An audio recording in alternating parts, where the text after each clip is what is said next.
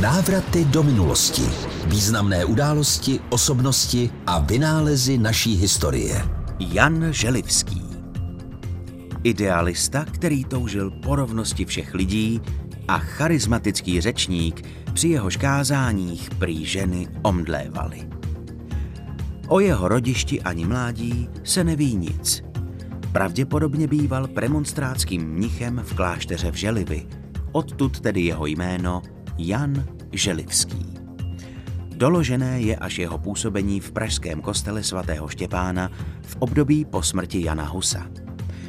Jan Želivský byl plameným kazatelem husického hnutí a byl to on, kdo vedl sfanatizovaný dav k první pražské defenestraci.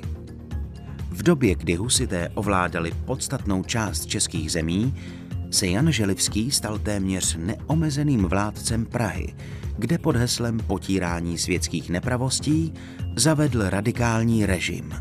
Zakázal hazard i provoz nevěstinců. Ženy nesměly nosit šperky a zpívat se směly jen náboženské písně. Jan Želivský byl až příliš horkokrevný a umírněným husitům začal být trnem v oku.